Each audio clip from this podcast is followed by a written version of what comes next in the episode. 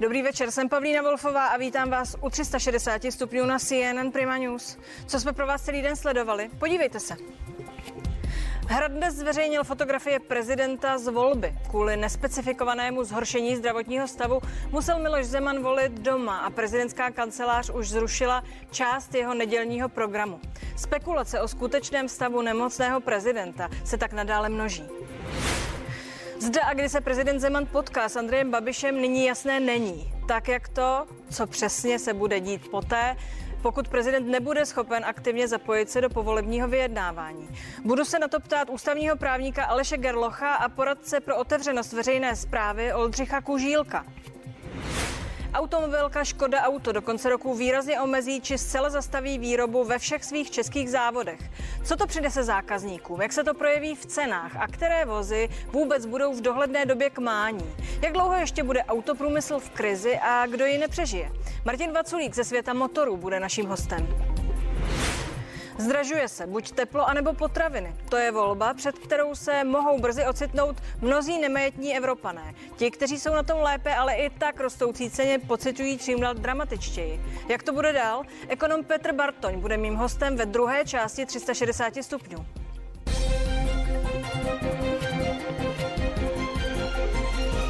Dnes podvečer se začala šířit zpráva, že prezident Miloš Zeman znovu zamíří do nemocnice. My jsme teď ve spojení se Zuzanou Siroťukovou, která je před ústřední vojenskou nemocnicí ve Střešovicích. Dobrý večer, Zuzano.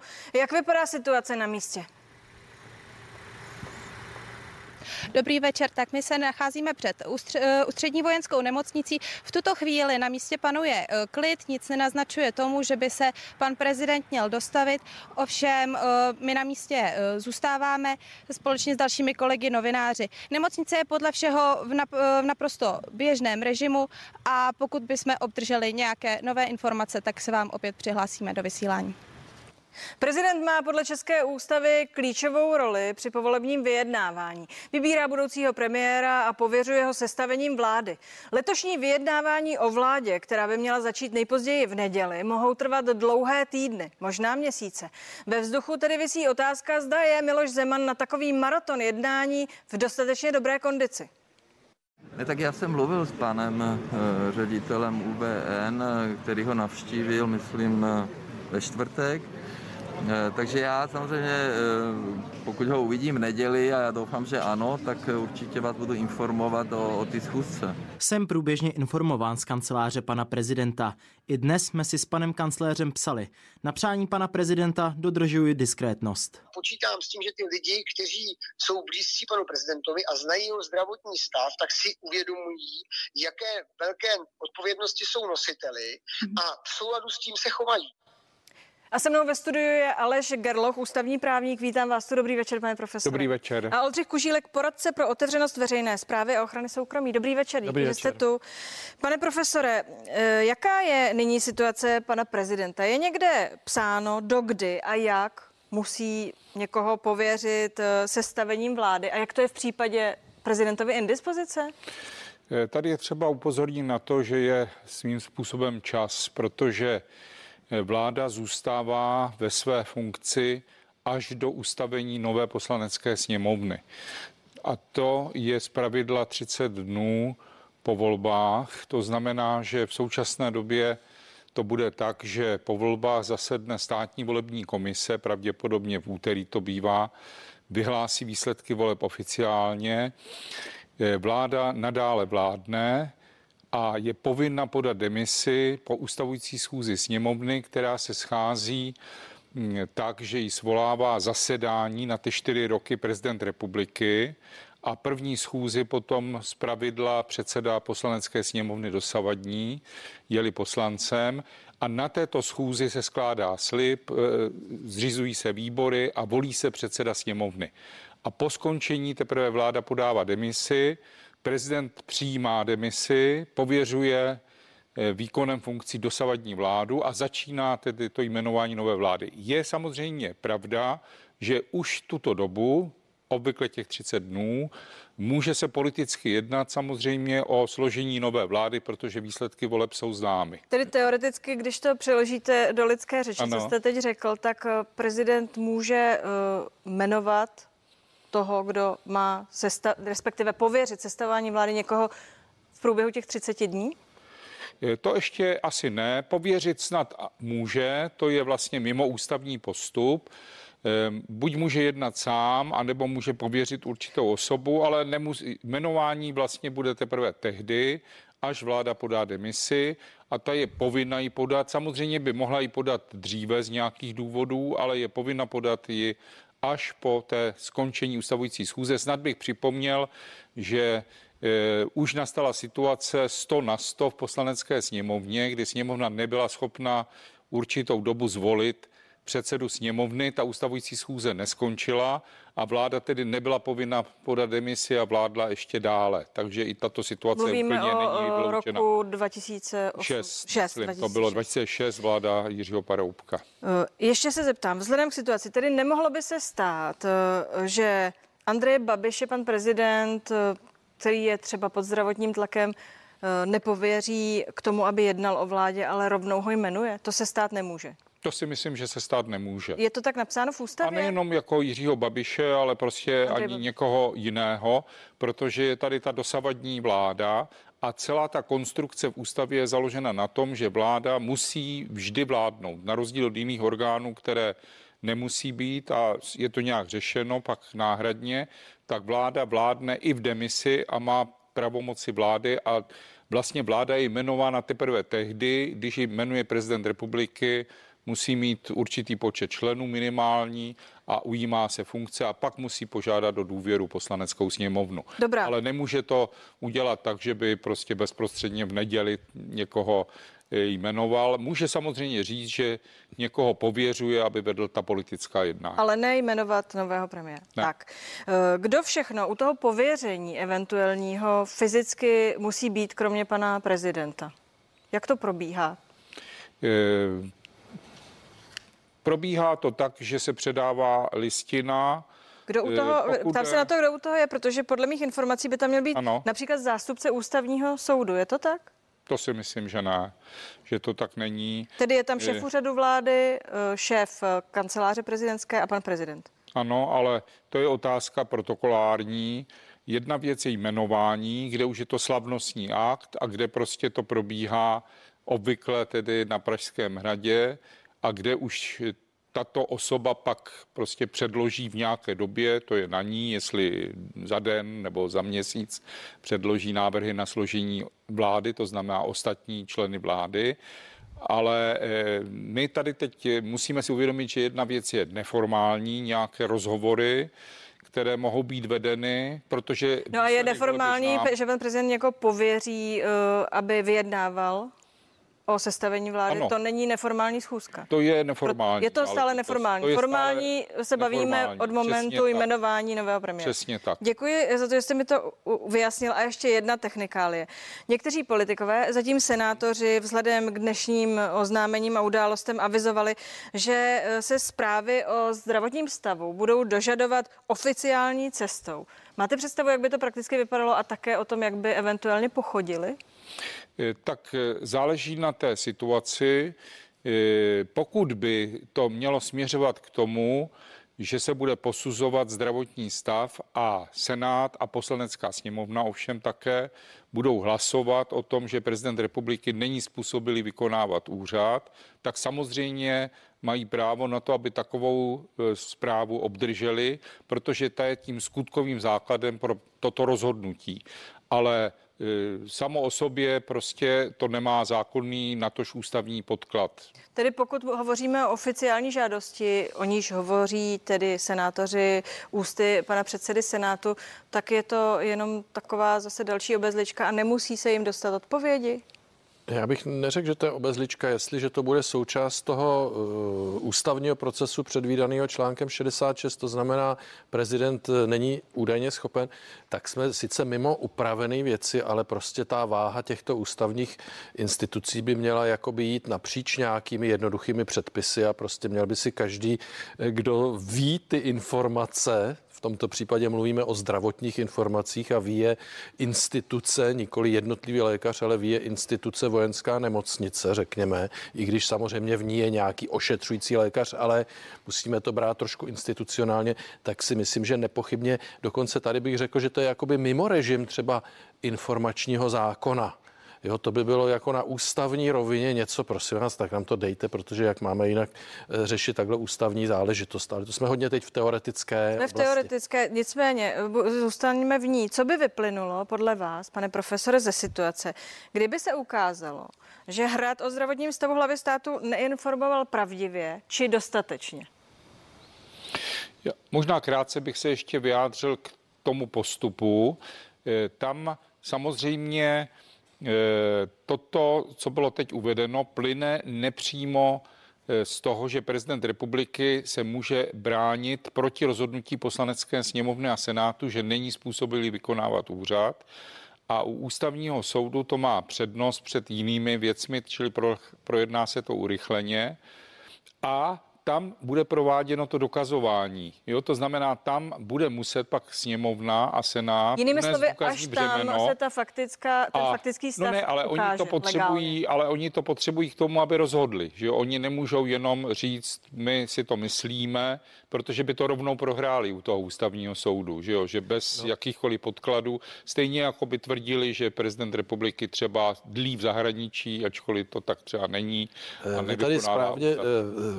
Eh, vytváříte určitou jakoby fikci extrémní. Dokonce... Tam se hypoteticky, ne, ne, protože ne, celý den se spekuluje a je to na hraně uh, dobrého vkusu, skoro ano, bych řekla ano, až za ano, ní. Tedy chci... ptám se úplně vážně věcně teoreticky. To chci přesně vám potvrdit, protože představa, že by dokonce sněmovna nebo senát museli za, zakládat vyšetřovací komisi, aby si mohli nějakým právním cestou zjednat ty podklady. To je fantasmagorická šílenství a doufám, že to nikdo k tomu nedožene. A celá ta situace je proto, že tady prostě kancelář prezidenta a podle mého názoru trošku tady selhává i ta vojenská nemocnice, že mluví tam tisková mluvčí o jakési nesmyslné mlčenlivosti a takovýchhle institutech, které se toho vůbec netýkají a neposkytují veřejnosti dostatečné přiměřené Už informace. 9. jste tady říkal, že s tímhle postupem nesouhlasíte a že je podle vás eh, vadný. Nicméně jsme eh, v dalším, řekla bych, eh, v další situaci, že se to posunulo už měsíc. Dobře, měsíc se spekuluje o prezidentově zdraví, jak jsem říkala, je to mnohdy za hranicí dobrého vkusu. Všichni jsme v poměrně složité situaci. Tedy zeptám se znovu na tu otázku. Pokud by se ukázalo, že Hrad neinformoval dostatečně, této uh, souvislosti. Nebo dokonce, že neinformoval pravdivě o stavu pana prezidenta, protože uh, ta prohlášení z toho hradu z toho 15.9., já se na to dívala, bylo, uh, bylo řečeno panem uh, Ovčáčkem, že pan prezident, že u něj nebyla shledána žádná taková nemoc, která by ho ohrožovala na životě, že je na běžné prohlídce, že je v pořádku. To znamená, pokud by se zpětně ukázalo, že už tu chvíli věděli, že něco v pořádku není. Co by z toho vyplývalo? Já teď nevím, jestli míříte k nějakému typu vyvozování odpovědnosti. Já jsem o tom přemýšlel a v právu na informace samozřejmě existuje jakási úplně poslední představitelná varianta, dokonce trestní eh, ve smyslu eh, trestný čin maření eh, úkolu veřejného úředníka, nebo jak se to jmenuje, ale to se spíš vždycky myslí, že by někdo systematicky třeba házel všechny žádosti podle 106 do koše a dělal to rok a způsoboval tím nějaký velký závady. Tak by to mělo povahu trestného činu. Já tady v tomhle případě si vůbec nejsem jistý, protože to bylo jenom jednou, jakoby, jo, to by nebylo pokračující. Na druhou stranu je to tak závažný ústavní zájem, že prostě nedovedu to úplně poměřit, ale asi dobře je potřeba potvrdit, že si trošku možná pánové na hradě a možná i trochu ve vojenské nemocnici nedomýšlejí, neuvědomují tu vážnost toho a tu svoji odpovědnost. Pane profesore, cítíte to taky? Tak já jenom eh, přečtu, co přesně bylo řečeno toho 15.9. Vyšetření v nemocnici nezjistila žádné onemocnění nebo jiné problémy, které by prezidenta ohrožovaly na životě. A až dnes tedy Hrad připustil, že prezident je nemocný, bez bližší specifikace. Mm-hmm. Tak ten zdravotní stav se samozřejmě může vyvíjet. Eh, všichni víme, že ho navštívilo několik eh, politiků vlastně bezprostředně po té hospitalizaci. Kteří referovali a kteří referovali v tom smyslu, že vypadal unaveně, ale že komunikoval jaksi přiléhavě a že s ním jednali. Jo? Takže on je nemocen samozřejmě dlouhodobě a ten zdravotní stav se vyvíjí u každého člověka, že jo? takže ten samozřejmě za tři týdny může být jiný, než byl. Pojďme se posunout dál. Měnila by zveřejněná zpráva o zdravotním stavu teď aktuálně situaci, protože fakt je ten, že momentálně se od pana prezidenta očekává aktivní vstup do povolebních jednání, očekává se ústavomu eh, nakládá určité povinnosti související s volbami, tedy u nichž by měl být fyzicky přítomen. Chápu to správně? Musí u nich být fyzicky přítomen, nebo může ty věci třeba eh, řešit korespondenčně? Tak zase toto úplně v detailu není upraveno. Je samozřejmě běžné, když vyjdeme ze zvyklostí a celkem jako logického postupu, že se projednávají ty ale psáno to není. ústně, ano, ale psáno to není a samozřejmě třeba jmenovací dekret může být předán někomu prostě, eh, aniž by tam byl prezident republiky jakoby osobně. Tedy by ho předával šéf kanceláře před třeba, prezidenta jo. republiky. Uh, Musí být podepsán, by... o to hlavně jde, že jo, čili pokud bychom připustili obecně, že jakákoliv hlava státu je třeba bezvědomí, eh, tak samozřejmě vám asi nepodepíše žádné rozhodnutí a tudíž by bylo jednoznačné, že tedy vlastně nedošlo k tomu jmenování. Tedy je to takto nastaveno, byť to není psáno, mluvíte o zvyklostech. Pane Kožílku, změnila by tu situaci nějak eh, zpráva o zdravotním stavu pana prezidenta, podle vás, v tuto no, chvíli? To, to je to, co právě nevíme. Předpokládejme, že by byla pravdivá. No a teď my nevíme, jestli by v ní byly výroky typu, já říkám, řeknu přirovnání, já bych od takové lékaře chtěl slyšet třeba, nechal byste tohoto člověka v tomto stavu řídit auto? Nebo... Je to potřeba pro to, aby podepsal jmenovací dekret, aby byl člověk v takové kondici, aby mohl řídit auto? Například. No, Pane profesore, vím, že je to velmi Nejde konkrétní. o podepsání e, dekretu, jde o vedení těch e, velmi závažných politických jednání, kde se hrajou, řekl bych v dobrém smyslu, velký škatulata. A to vyžaduje opravdu velkou soustředěnost a velkou myšlenku na ten stát, na dobro státu. A já si nejsem jistý, jestli ten, kdo by třeba nemohl řídit auto, bude dělat dobře tohle. Jestli mě rozumíte. Tam ale jde o to, že zase si lze představit, že skutečně buď pověří někoho, to bylo několikrát v minulosti, pověří nějakého politika, nejspíše toho, kdo má největší šanci sestavit vládu, čili představitele no Nejspíše Andrej Babiše, protože to avizoval pan Ano, ano. A, no ale záleží ještě, jak dopadnou volby, že jo? takže samozřejmě asi podle toho... Nejsilnější strana, Dobře. i podle průzkumu to vypadá, ano, že to bude vypadá Andrej Babiš. To tak, teda? ano. ano. A ten vlastně povede ta jednání a bude referovat prostě, že třeba se už dohodl na tom, že já nevím, 120 poslanců ho podporuje. Tím říkáte, že nemusí dále. být prezident v takové kondici, aby ta jednání celá obsáhl? Celá vedl, protože to... Nevedl, obsáhl. No třeba, když by nebyl v takové kondici a mm, v podstatě se to netýká jenom té kondice, ono tím si vytváří prostor, obecně teď odhledněme od zdravotního stavu nebo jiných okolností, že může potom do toho teprve vstoupit a říct, že prostě osoba XY je neúspěšná a tudíž teď budu jednat já sám, eh, nebo prostě jmenuju někoho jiného prostě předsedou vlády, eh, protože vidím, že za 14 dnů třeba si vymyslím, nebo za měsíce nedosáhlo výsledku, který byl očekáván. Jo, čili může to být i určitá taktika. Teď jako mluvíme jenom o té kondici jako a Tedy vidíte, bez jednání. Pane profesore, z vašeho pohledu ústavního právníka, teď v této situaci, kterou sledujeme, která se vyvíjí a stojí na spekulacích, to je potřeba říct. Ano. Uh, vidíte v tom nějaký problém? faktický, nebo eh, vás to nechává no ne, úplně z toho klidným? ústavně právního hlediska teď aktuálně problém není při sestavování vlády. To jsme si řekli, že Tedy nemusí se teoreticky uskutečnit žádná schůzka v neděli. dosavadní, přesně tak, jo. A mohou se sejít představitele politických stran, třeba sami mezi sebou. To již pan prezident to může klidně vstoupit za měsíc. V podstatě si tak to, to lze také představit, ano. Jo, eh, nebo, nebo za tři týdny. Tak to tak vypadá, že právě ten problém kolem té věci spočívá v té, mm, v té míře toho zájmu o zdraví pana prezidenta a eh, v tom, že vlastně stále nejsou jasné hranice, jak informovat, o čem informovat, po čem se ptát a znovu se dostáváme tedy mimo mantinely až téměř slušného chování. Je to ten problém hlavní podle vás? Já ho tak pocituju. Myslím si, že ten úkol prezidenta je opravdu značně namáhavý v tu chvíli, eh, a to nejenom mentálně, ale to prostě souvisí i s tělesnou pohodou a prostě s nějakým, eh, řekl bych, být při věci a být v pohodě a eh, dovést to rychle promyslet. A tady protože vznikají objektivně tím mlžením obrovské otazníky, tak nám prostě chybí ty informace, alespoň v podobě nějaké základní zdravotní zprávy, jasné, kolokviální, pokud možno, kde několik lékařů eh, prostě řekne základní informace, tak aby, eh, představme si, že ta míra by byla definována slovy, které, v takové míře, která vyloučí pochybnosti. Jo, čili já, když tady vidím prostě zdravotní zprávu prezidenta eh, Obamy, kterou kdysi sám zveřejnil, a můžu si tady číst krevní tlak a pulsní oxytometry, oxymetrie a spousta takovýchhle věcí, tak netoužím až po této míře.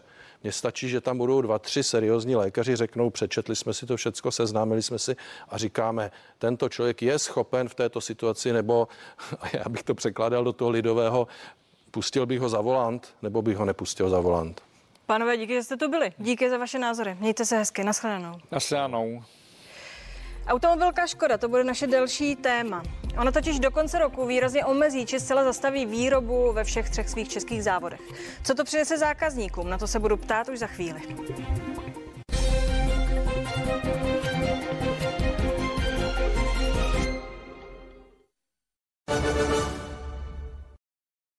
Matějovský. Staráme se o pohodlí vašich domovů. Matějovský povlečení CZ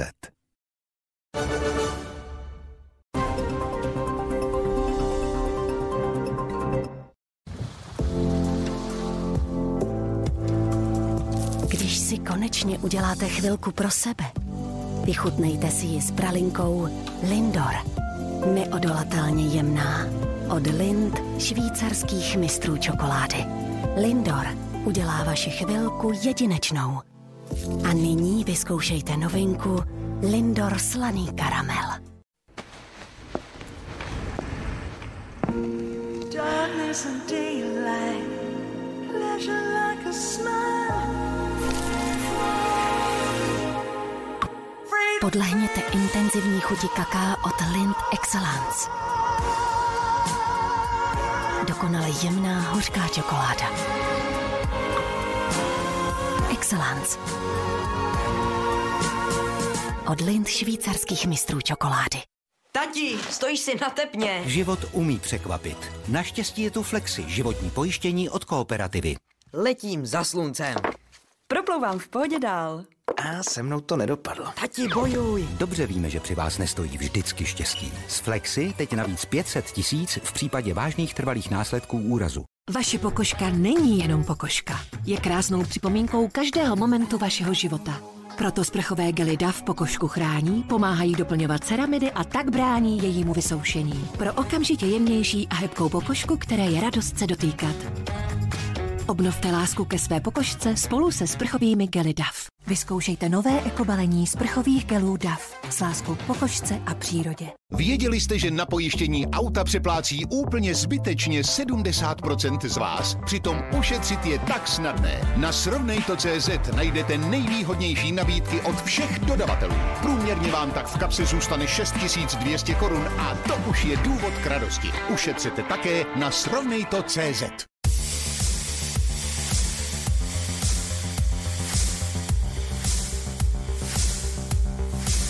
Umění italského spodního prádla. Ve všech obchodech a online. Intimissimi.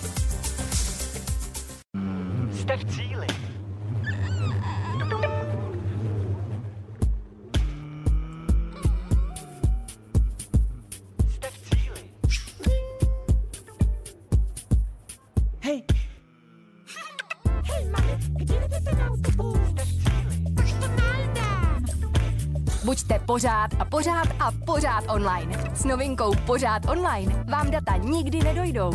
T-Mobile. Každý týden v Byle ušetříte. Už 30 let na vás čekají super ceny. Právě teď třeba.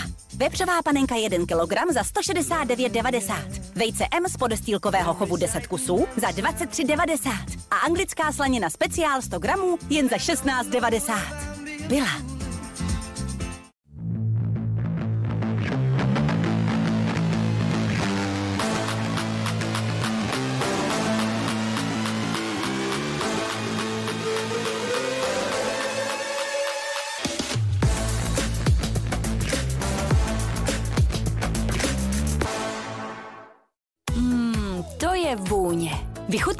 Ve vaší nové kuchyni na míru. Naplánujeme vám ji dle vašich představ do každého prostoru. A skol nábytek.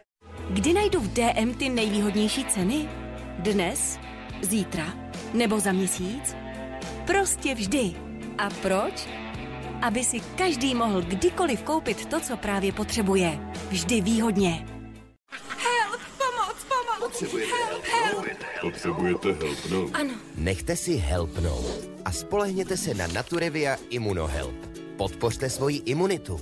Naturevia. Prémiová kvalita a maximální síla v jedné kapsli. Nyní v lékárnách Dr. Max za 249 korun.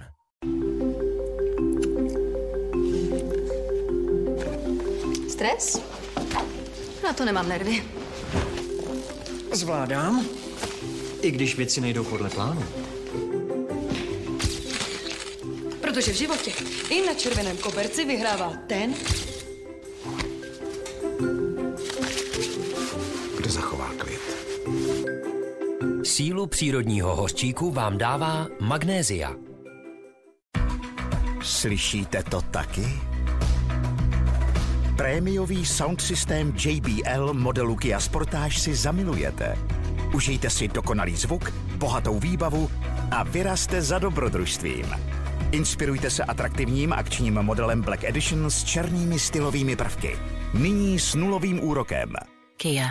Movement that inspires.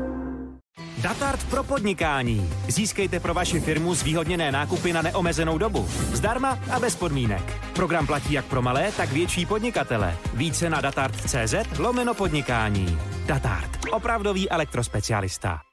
Protože při nakupování raději odpočívám. Nákupy v DM online shopu s doručením zdarma. Novinky i oblíbené produkty najdete na dm.cz. Sledujte špičkový sport, nejoblíbenější filmy, dokumenty, seriály a pohádky. V O2 TV vás zabaví víc než stovka stanic pro celou rodinu. Jen teď od 150 korun měsíčně. O2. Mmm, stoprocentní káva, která snoubí dokonalé aroma a chuť zlatých krystalků s jemnou pěnou. Nová káva Jakobs Krema. Jemná pěna, příjemná pauza. Jakobs Krema.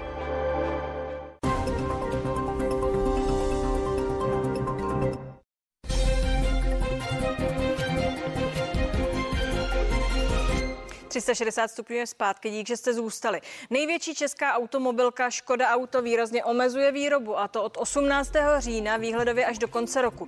Do té doby se automobilka zaměří na dokončení rozpracovaných vozů. Ovlivní to nějak vývoj nových modelů. Otázky na mého hosta, které padnou. Mým hostem je Martin Vaculík, zástupce šéfredaktora Světa motorů. Dobrý večer. Dobrý večer. Martine, čteme-li prohlášení Škodovky, první, co je potřeba si vysvětlit, slovní konstrukt. Od 42. týdne do konce roku budeme muset výrobu výrazně omezit, případně úplně zastavit. Mě by strašně zajímalo, jak to tedy ve skutečnosti je. Je, no tak eh, eh, já bych asi neměl mluvit za Škodovku, ale tak když se řekne výrazně omezit výrobu, tak z hlediska toho, jak celá ta linka jede a jak to na sebe navazuje, tak bych řekl, že v podstatě některé linky budou stát, některé linky pojedou a když už takhle přiznávají, že ta výroba může být zastavená úplně a že se zaměří na dodělávání těch rozdělaných aut, tak ty se nedodělávají na linkách, ty se dodělávají někde bokem a dávají se do nich ty chybějící jednotky, na které čekali. Takže já bych si to představil tak, že budou stát výrobní haly a v jiných halách se budou navážet ta nyní odstavená auta, kde prostě ta spotřeba, ta potřeba těch čipů vlastně na to dodělání je daleko menší než na výrobu celého vozu. Těch aut údajně nedodělaných je 30 až 50 tisíc. To řekl uh, mluvčí komunikace. Pro mě překvapivé 30 nebo 50 tisíc, mi tam těch 20 tisíc nějak uh, schází. Nicméně, ať už by to bylo 30 nebo 50, Představuju si to tedy tak, že v tuto chvíli se jen 30 tisíc lidí nebo 50 tisíc lidí reálně může dočkat svojí Škodovky.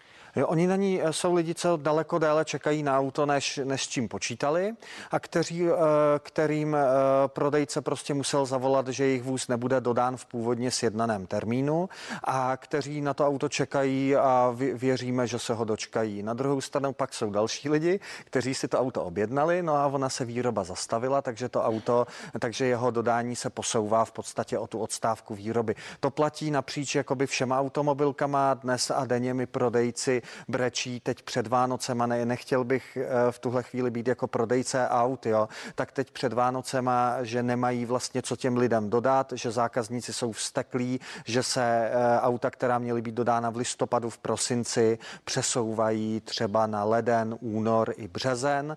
No a vemte si, že v tomhletom biznisu léta platí, že, ta, že třeba ten plat toho prodejce je vždycky velmi e, výkonově, ovli má velkou výkonovou složku a když on nebude prodávat, tak majitel autosalonu, protože nemá co prodávat, tak majitel autosalonu toho rád využije. Takže zrovna včera jsem si psal s kamarádem, co léta výborně prodává dáči a Renaulty a říká, já snad eh, budu muset eh, jet, jezdit zdáme jídlo teď před Vánoce, abych viděl dětem na dárky. Rozumím, já předpokládám, že to nebude jediná skupina, kterou tahle ta obrovská ne. krize celosvětová uh, poznamená a zatím vším jsou čipy?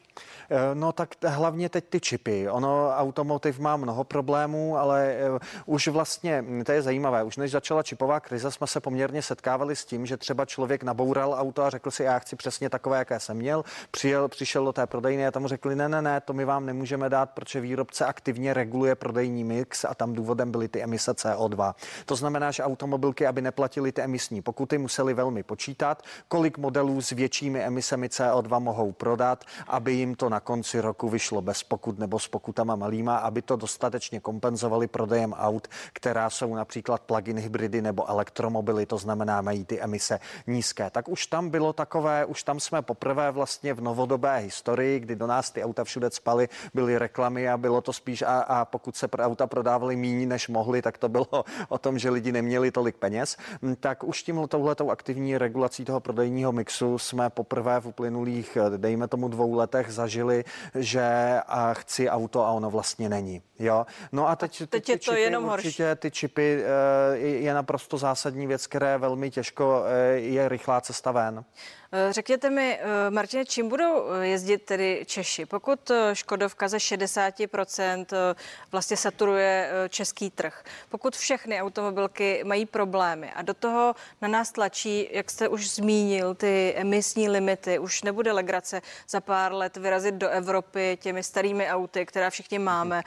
Český autopark je legendární tím, jak starými auty jezdí. To znamená, Čím budeme jezdit? No, eh, když, to si budeme moct koupit. Ano, když zůstaneme třeba teď u těch čipů, tak automobilky mají eh, několik možností čekat, až se situace zlepší, ale třeba docela dělají teď to, že vyřazují z výbavy systémy, které jsou na ty čipy velmi náročné. Typicky veli, velký spotřebič čipů v tom autě jsou všechny ty prekrež záležitosti, které fungují s kamerou, která je tady za, za tím zpětným zacátkem a které snímají jízdní pruhy, které snímají dopravní značky, rychlostní limity, eh, které pomáhají v protinárazových systémech a takhle.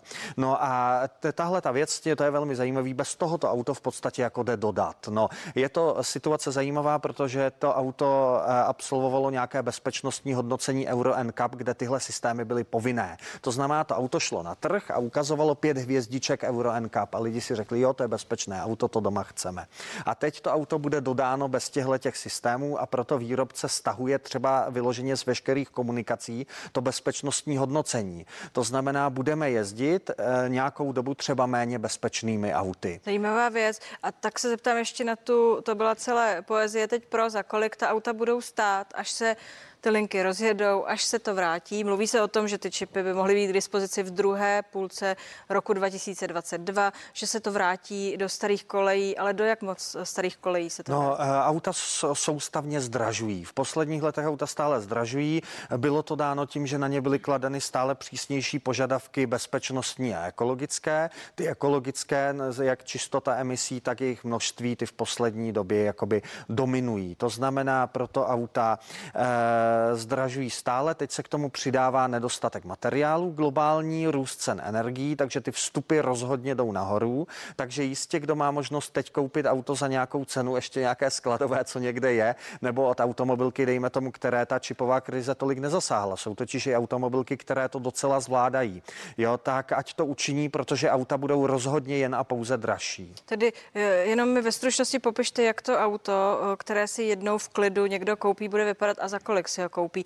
Bude tedy méně bezpečné možná, protože nebudou v něm ty... To bude před, to, to, tohle to je přechodné období, to kdy, je, kdy se budou, kdy automobilky se teď u stávajících produktů nějak snaží je dodat, přestože mají obrovský problém s, těma, s těmi čipy. Takže tohle pomine. E, doufejme, jako e, e, nelze automobilový průmysl, myslím si, tady dostal velkou lekci a musí se začít chovat trochu jinak. Kdy jakmile přišel první covid, tak automobilky řekly, je, je, je, nebude odbyt na ty auta, máme problém, řekl všem dodavatelům, my nebudeme brát, omezujeme dodávky, omezujeme odběry, dodavatelé nemají žádné sklady, celý ten, celý ten biznis jede prostě just in time, jo, a ti právě už a samotná automobilka přímo čipy nebere. Automobilka bere komponenty, v kterých jsou čipy obsaženy. Když výrobcům komponentů řekla, že omezí odběry komponentů, výrobci jejich řekli výrobcům čipů, že e, omezí odběr čipů. Ne, jelikož tu chvíli přišel ten zábavy, ty e, entertainment věci, e, tablety, notebooky a takhle, jak lidi byli doma, tak se ten proud krásně přesměřoval. Ten proud těch nedostatkových čipů. A když do toho ještě se nějaká fabrika sem tam vyplavila, něco špatného se stalo, byly nějaké přírodní katastrofy, tak prostě je těch čipů pro automobilky nedostatek, protože ty, co jsou, mají velmi dobré odběratele jinde.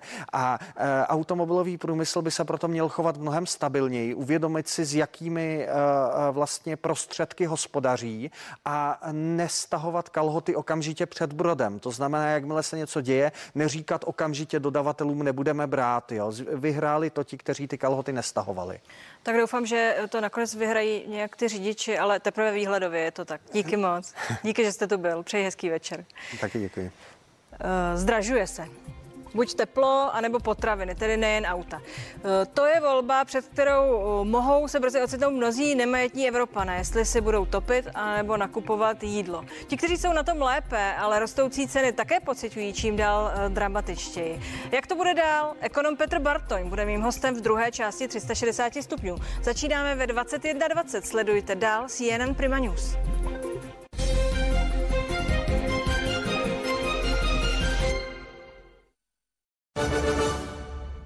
Rodinný lihovár Anton Kápl. Jemné ovocné destiláty pro výjimečné chvíle.